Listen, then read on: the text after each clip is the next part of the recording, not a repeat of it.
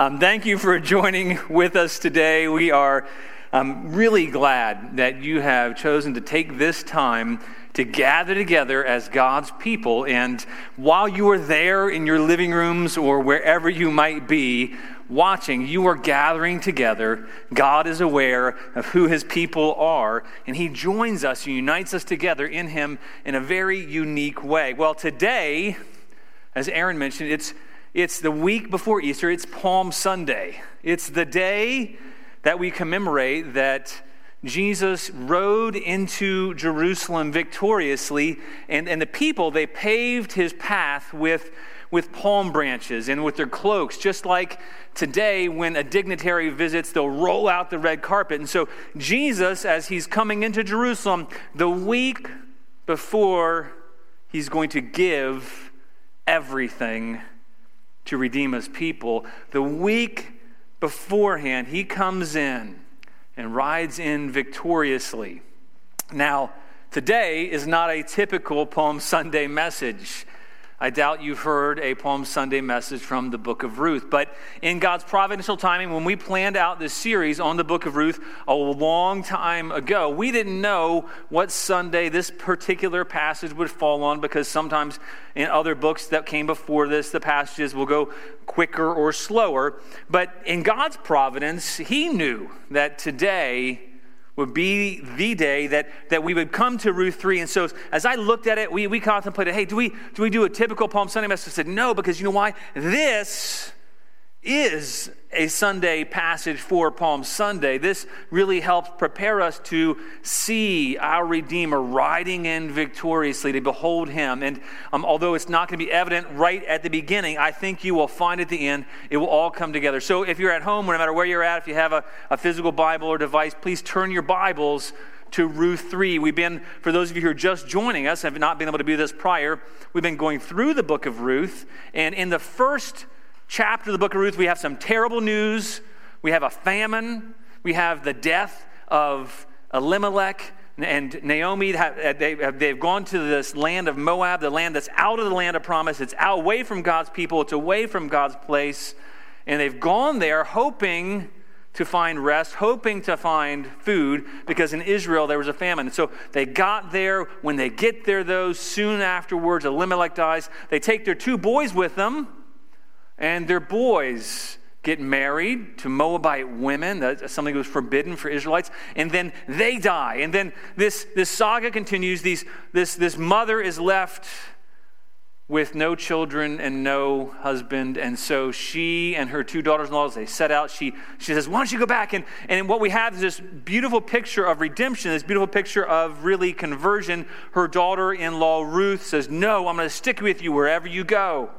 And so they go back to the land of Israel and they get there, and Naomi says, I'm bitter. And then we see at the end of chapter one that, that it's about to be the time of harvest. And in chapter two, we see that God provides for Ruth. He provides for Naomi. In their famine, in their need, He provides and He protects. And so now we come to Ruth chapter 3. This is God's holy word. Then Naomi, her mother in law, said to her, My daughter, should I not seek rest for you that it may be well with you? Is not Boaz our relative, who's, with whose young women you were? See, he's winnowing barley tonight at the threshing floor. Wash therefore and anoint yourself, and put on your cloak, and go down to the threshing floor, but don't make yourself known. This is kind of a sketchy story here. Don't make yourself known to the man until he's finished eating and drinking. But when he lies down, observe the place where he lies, then go and uncover his feet and lie down, and he'll tell you what to do. And she replied, All that you say, I will do. So she went down to the threshing floor and, and did just as her mother in law had commanded her. So when Boaz had eaten and drunk, and his heart was merry, he went to lie down at the end of the heap of grain. Then she came softly and uncovered his feet and lay down. At midnight, the man was startled and turned over. And behold, a woman lay at his feet. He said, Who are you? And she answered, I am Ruth, your servant.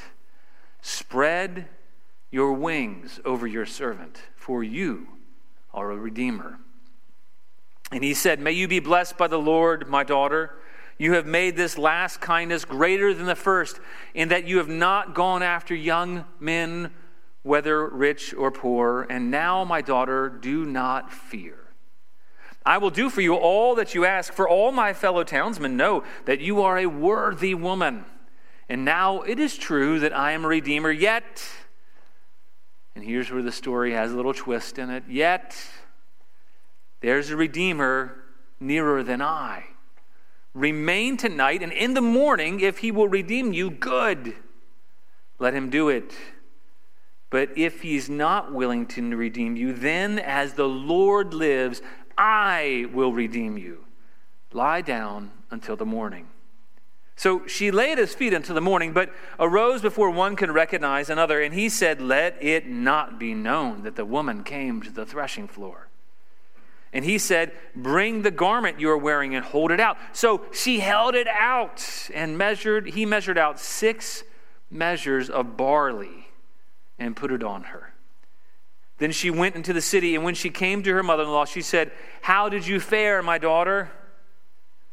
Then she told her all that the man had done for her, saying, These six measures of barley he gave to me, for he said to me, You must not go back empty handed to your mother in law.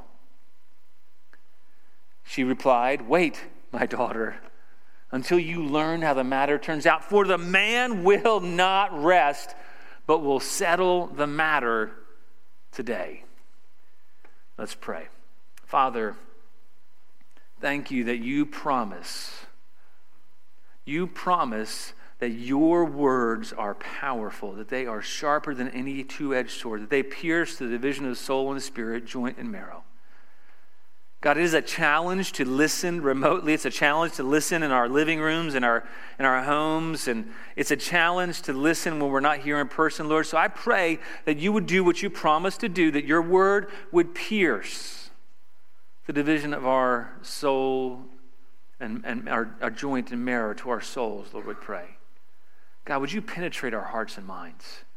Would you, Lord, make us alive to you? Would you make your word alive to us? Lord, you show us yourself, show us your character, your nature through your word? Would you empower me as I speak and, and be with each and every person as they sit and watch and listen? Would your Holy Spirit right now just be upon them? In Jesus' name, amen. Well, I, I love good books or stories that that, that hang together. I like movies that hang together, that, that you can tell that whoever was writing it had a purpose and a plan. And as they wrote from the very beginning to the end, there's a, a subtle thread that goes throughout the movie. You may not recognize it right at once, but by the end, you say, Aha, I see it. I see there's something bigger going on here. I see what the author was doing. And in this chapter, it's no different, as the whole book of Ruth is really no different. There's a thread of redemption that runs throughout the whole book of Ruth. And, and what we see in the whole book of Ruth is that despite the darkness, we have a redeemer. Now, that's not the exact wording, but despite the darkness, despite these times, God redeems all those who trust in him. There's this thread that despite the darkness, God redeems all those who put their trust in him.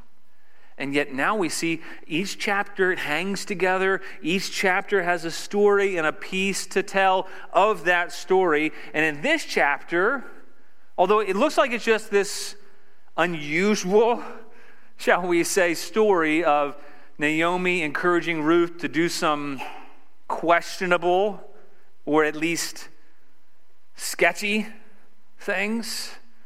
And yet, it, it's more than just Naomi's request and Ruth's obedience. It's more than a story of a proposal of Ruth saying, Hey, you should ask me to marry you. It's, it's more than a love story, although it is a, a, a beautifully redemptive love story.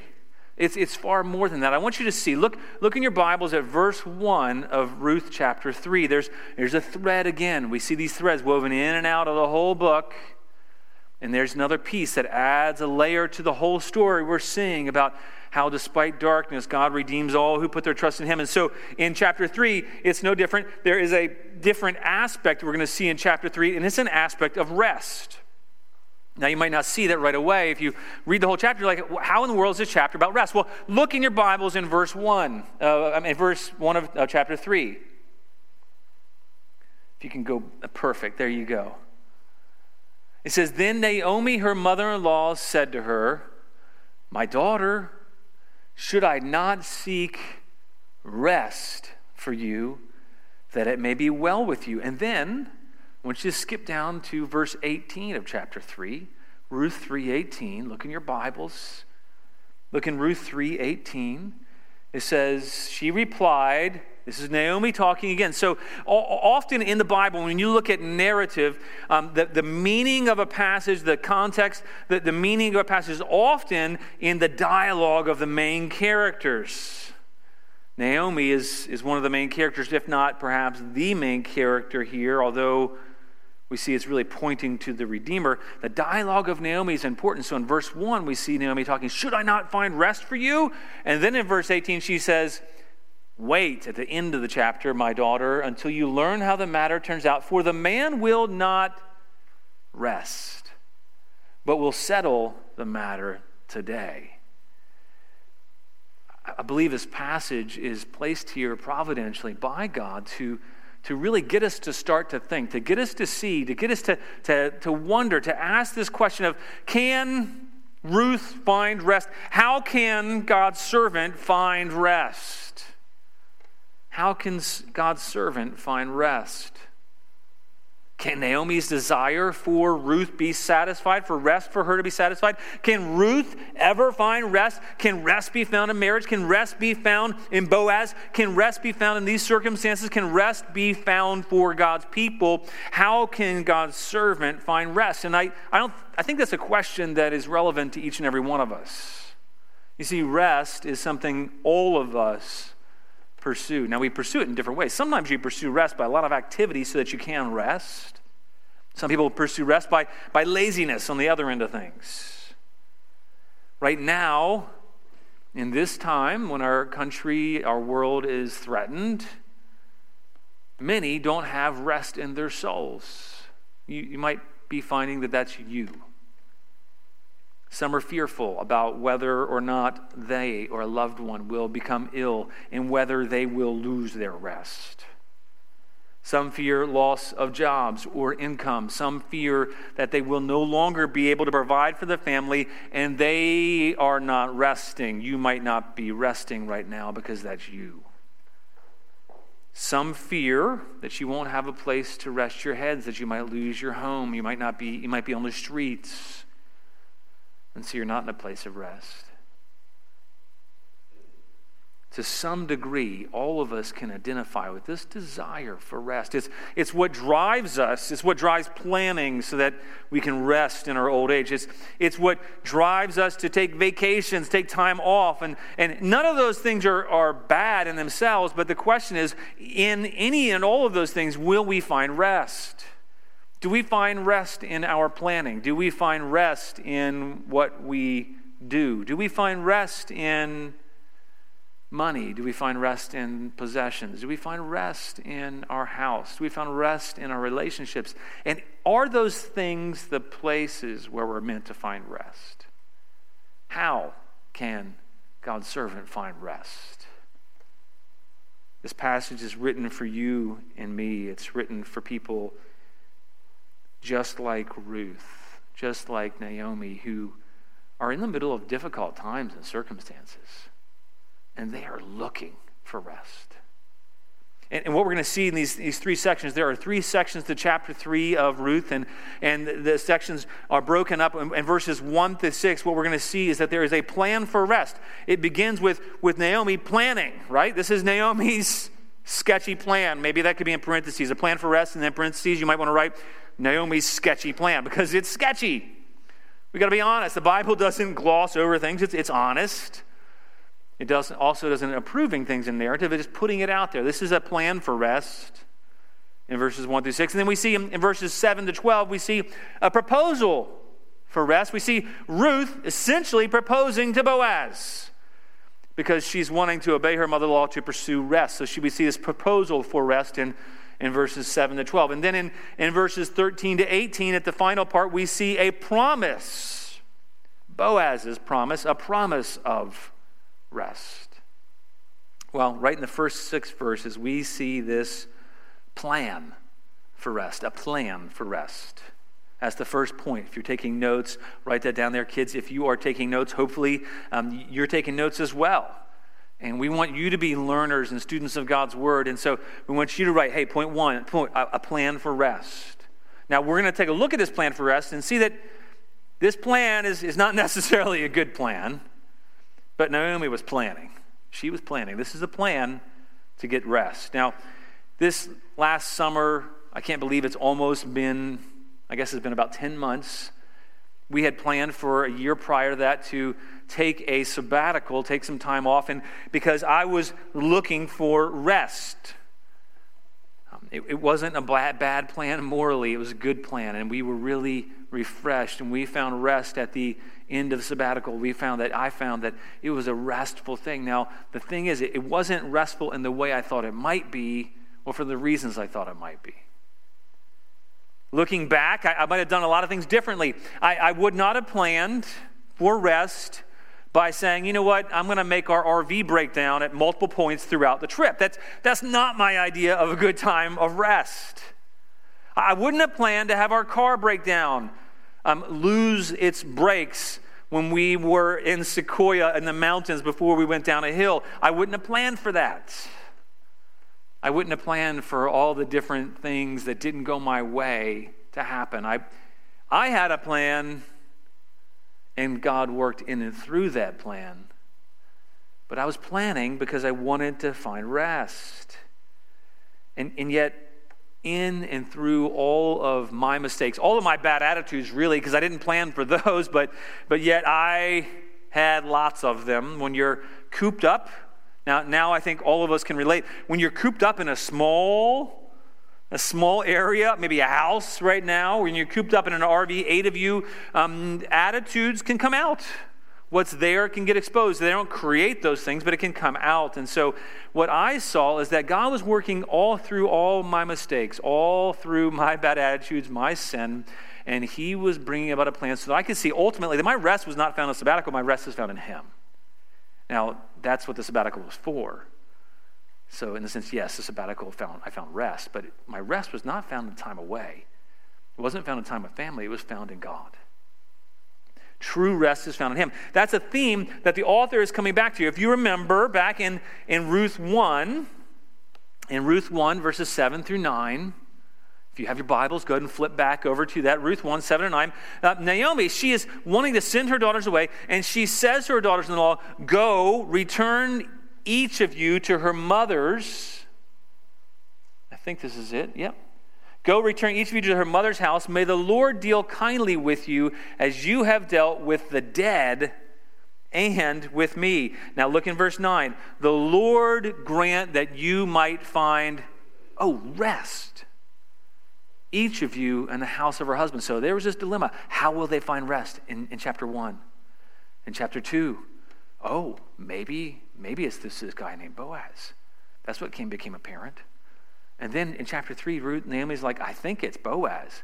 Let's make a plan to find rest. That thing we've been looking for, maybe we'll find that rest in Boaz, who is your Redeemer. Maybe rest is found in your Redeemer. We'll make it happen. So, the kind of rest that she's talking about is it's not a bad idea, it's a good idea.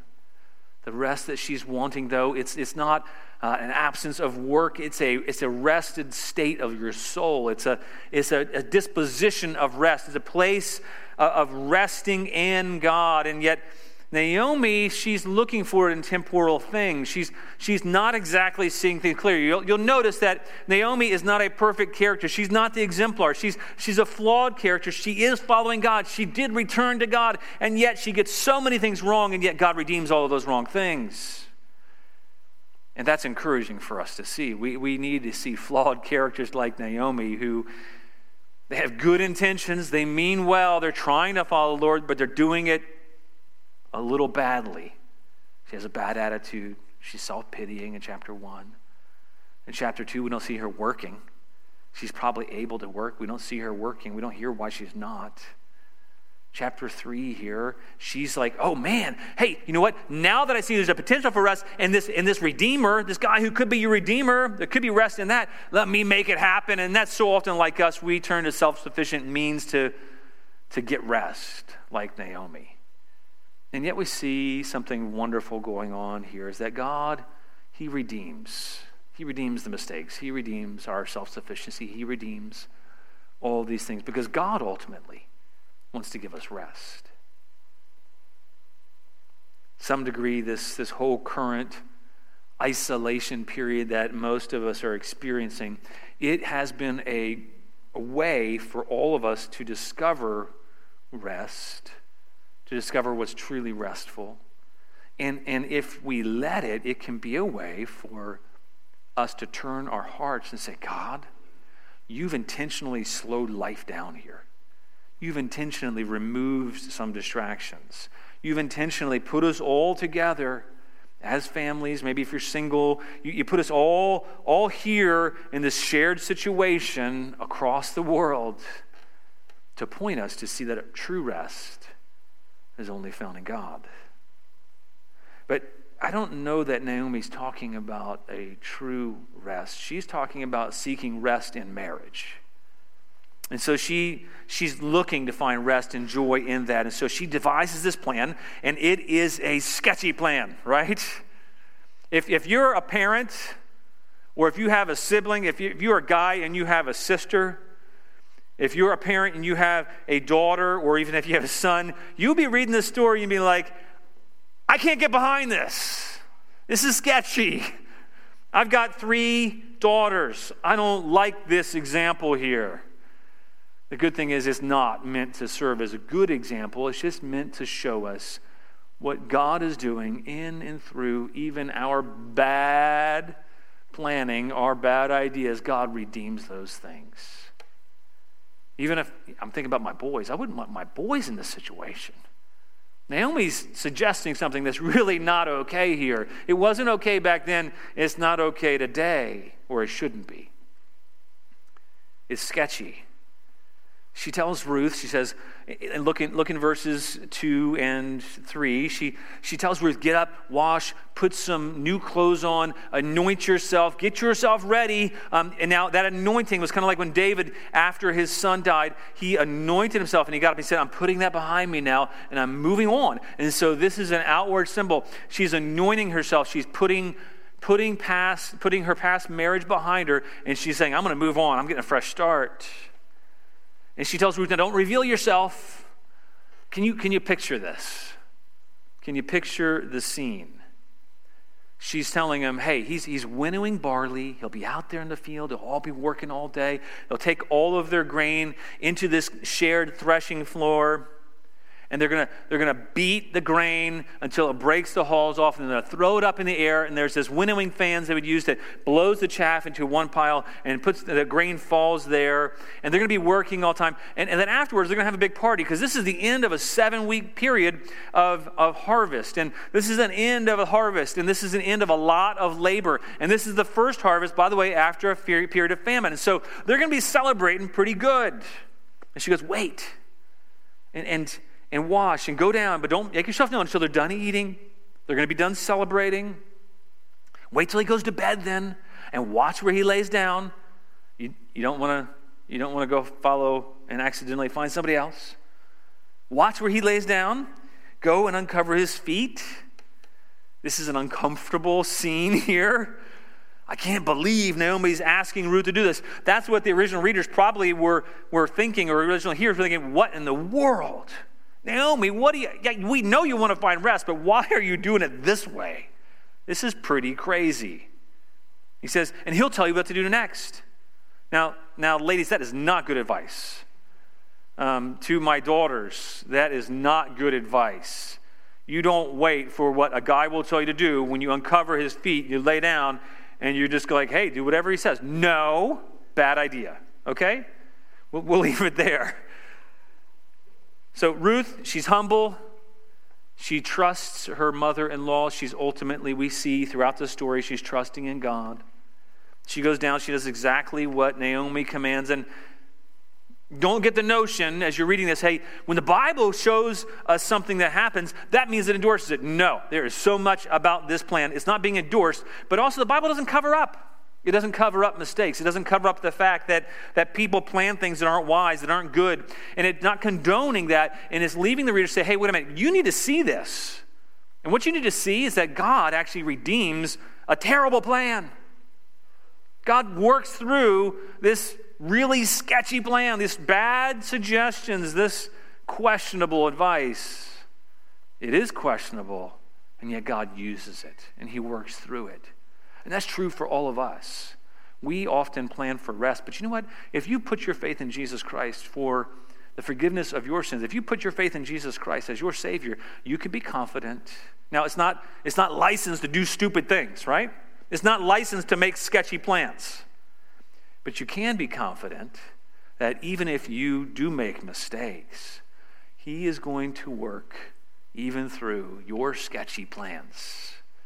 All of us are going to get it wrong from time to time, like Naomi. All of us are going to see things a little differently. We're going to try to take things into our own hands, and yet we can be confident that God is working through in and all of our plans. We can trust God to bring about his plans for us in the midst of our mess ups. And what we see next is, is Ruth's proposal to secure that rest. We see a proposal for rest in verses 7 through 12, a proposal for rest. That's the second point. Write that down if you're, if you're taking notes, kids. A proposal for rest. Now, we all like proposal stories, at least most of us do. Um, I, I, would love to get to tell you um, our my story from Julie and I and our past. We don't have the time to do that today, but um, I, will just start with telling you that we, we met in a grocery store, or at least that's my side of the story. She claims we met before that. I don't remember that at all. I'm probably going to get an argument later about this. I, no, not really. but um, we met in a grocery store. She would come through my line. I noticed her. She noticed me. I was working. She saw me. Um, some, some chemistry happened when she was standing in my line with a pack of gum, and there was like carts deep here, and, and I got the clue finally. And so um, eventually it, it ended in a proposal. We like to hear those good marriage proposal stories. It, it brings a, a smile to our face, it warms your heart. Um, at the time when I proposed to Julie, I thought it was good. It was pretty lame. But God works through our lame proposals. And God redeemed all of the mistakes that I, we made in, in our dating relationship. He redeemed all the mistakes that I made in my proposals, my plans. And, if you're married, uh, it'd be interesting for you to tell your proposal stories today afterwards and, and tell about how God redeemed them, how God's redeemed your plans. Well, this is an entertaining proposal we see in this passage, to say the least. Um, or it's definitely something that you, you, you have a hard time looking away from. Um, we look, look, look in verse 7. Imagine a picture. It was the end of the harvest time. God had provided a bountiful crop. Boaz and his men, they had beaten out all the grain. They threshed it. They piled it into heaps. They, they ready to sell to the townspeople in the morning. And then after the labors, Boaz had feasted with his men, and his heart was merry. He was in a really good mood right? He, he was like, hey, we had a great harvest. We're going to make a lot of money. Um, I've eaten a lot. I've, I drank some. I'm merry. I'm happy. It's not he's saying drunk, but, but they're happy. And a respectable woman would not go into a camp full of laborers at night. And Ruth must have been a little hesitant. So she, she's there. She's waiting in the shadows, waiting until they're eating and drinking and then he goes and he lays down at the end of the pile of grain, probably there to protect his interests. And she waits until he falls asleep. And her heart must have pounded.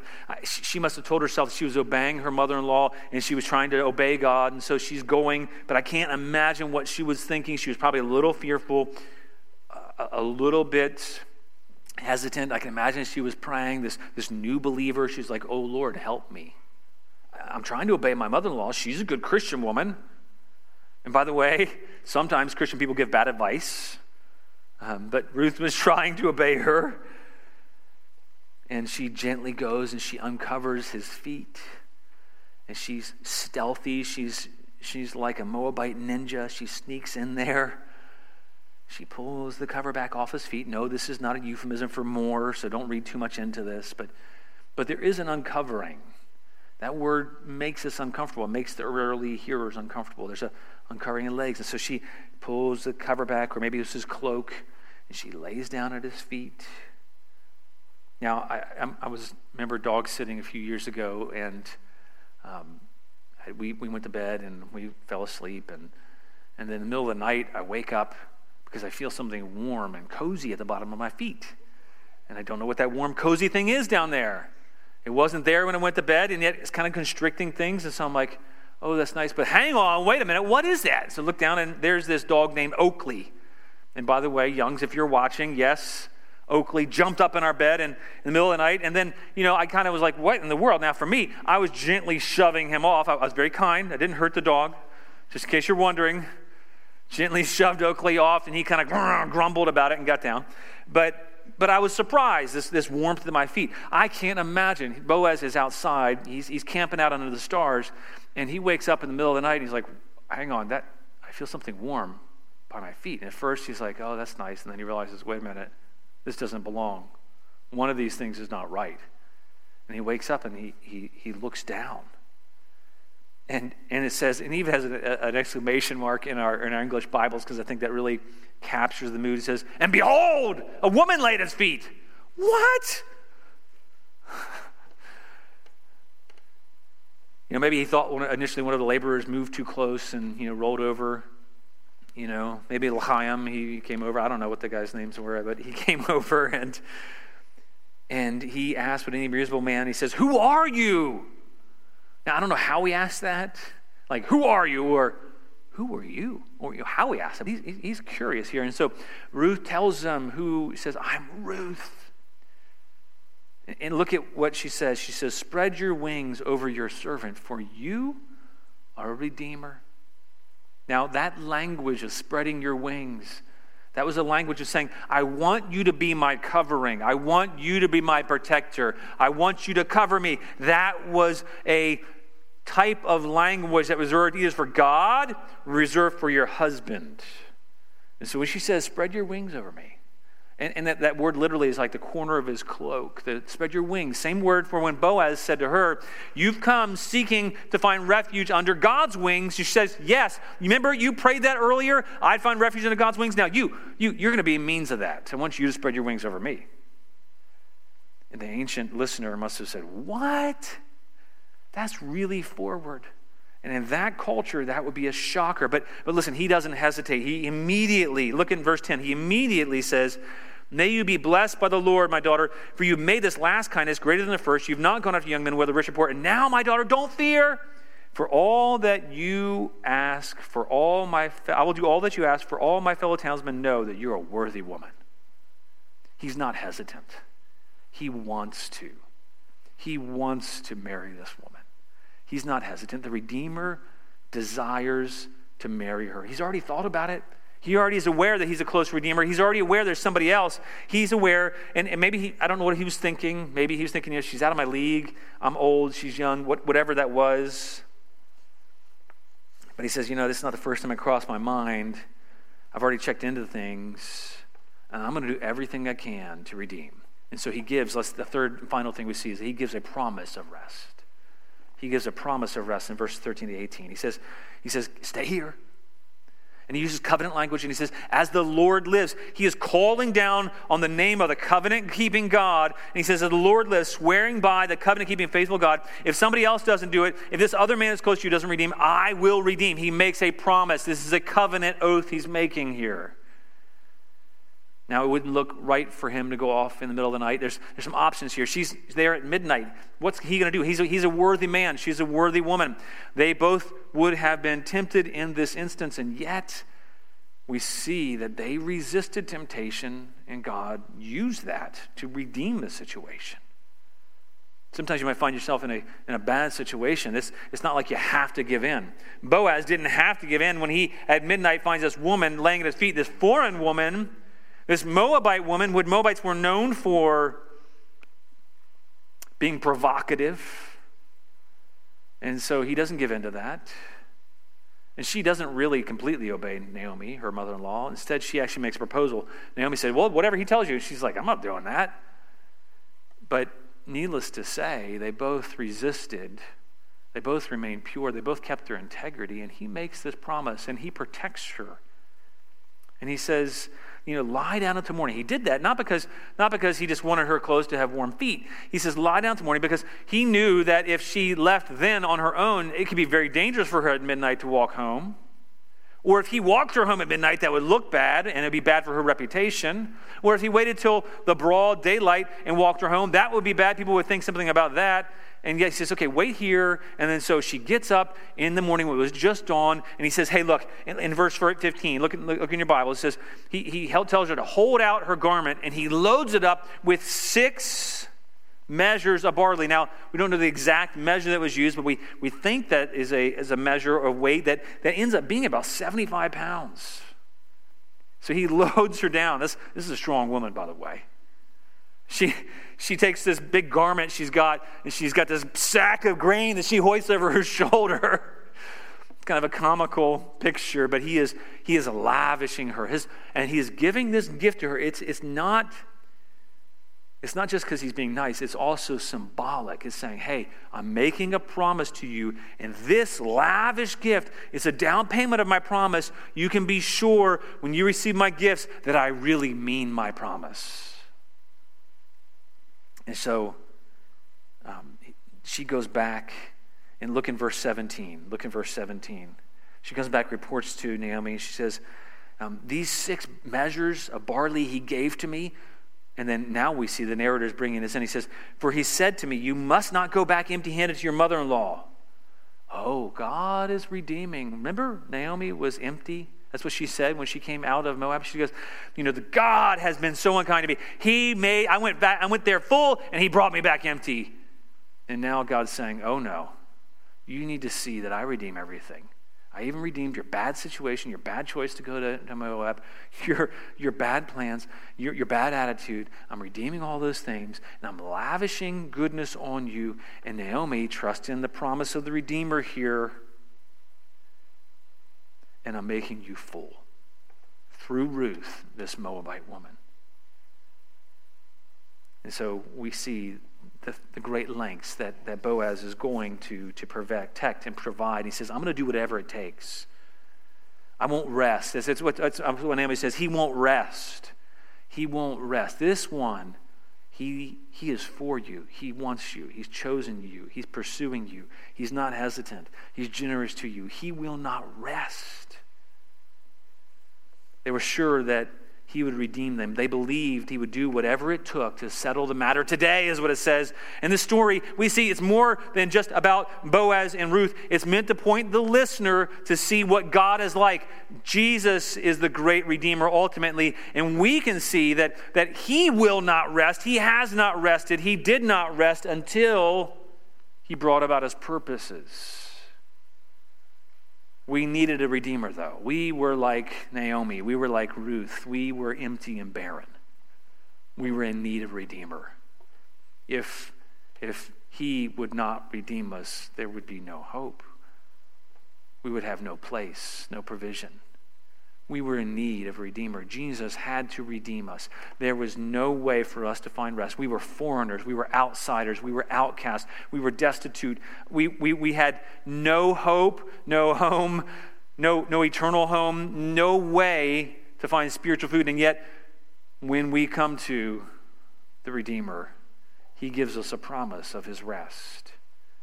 And thank God that Jesus did not rest until he settled the matter. I love the way it puts that about Boaz. He will not rest until he settles the matter today. Thank God that Jesus did not rest until he settled the matter of our redemption. That's what really Palm Sunday is about. Palm Sunday is about how Jesus was coming into Jerusalem knowing what would happen. He knew there was going to be a cost. Boaz knew there would be a cost. He, he, was, he knew there would be a cost to ridicule because he was going to make a proposal to marry this Moabite woman. Scandalous. He knew there'd be a cost. There'd be a cost to him financially. There would be a cost because he would not raise up people for his, himself. He'd be raising up people for that inheritance to give to them. He knew there would be a cost. Jesus knew there would be a cost, the ultimate cost of being forsaken by God. On the cross, Jesus cried out, My God, my God, why have you forsaken me? Well, those words were spoken by the grandson of Ruth and Boaz, David. In Psalm 22, David, he is, he is most likely, this is after his sinful period and he feels like he is all alone. And in Psalm 22, he says, My God, my God, why have you forsaken me? Why are you so far from saving me from the words of my groaning? Oh my God, I cry by day, but you do not answer, and by night I find no rest. Then David's descendant used those same words on the cross My God, my God. Why have you forsaken me? He did not find rest. He actually forsook his rest. He didn't rest until he settled the matter. And how he settled the matter was by giving up his own rest. Jesus gave up his own comfort, he gave up his, his own privileges, he gave up everything. And he did it knowingly. Because Jesus did not rest until he settled the matter of our redemption. We can find rest in him you know, the question for us is like Naomi, shouldn't we try to find rest? Isn't it a good thing to try to find rest? And the answer is yes, but we're never meant to find rest apart from our Redeemer. And, and, and if you've ever had your plans and your proposals go astray, maybe you're thinking, I might not find rest. Maybe right now the promise of rest is really appealing to you, but let's not think too short term. Let's not be like Naomi and take matters into our own hands and be self sufficient. God's always had a plan for our rest, and it's never been flawed uh, like Naomi's plans, even if we don't understand it. God has always had a proposal to give to his people through his Son so that we can all take shelter under his wing. His covenant promise to resolve the matter for us, no matter what it takes, no matter what the cost to himself, that is our promise of rest. Jesus' determination to redeem a people for his own possession, his resolve to redeem a people was clearly seen on that day that he rode into Jerusalem 2,000 plus years ago. People praised him at first as he rode in on this donkey. It was a symbol of the king. He, he was praised at first, and they, they showered him with praise, and they, they put their palm branches out, they put their cloaks down. But Jesus knew all along that their love for him was fickle. He knew the cost. He knew what it would cost. He knew what would happen. He knew that it would cost him everything.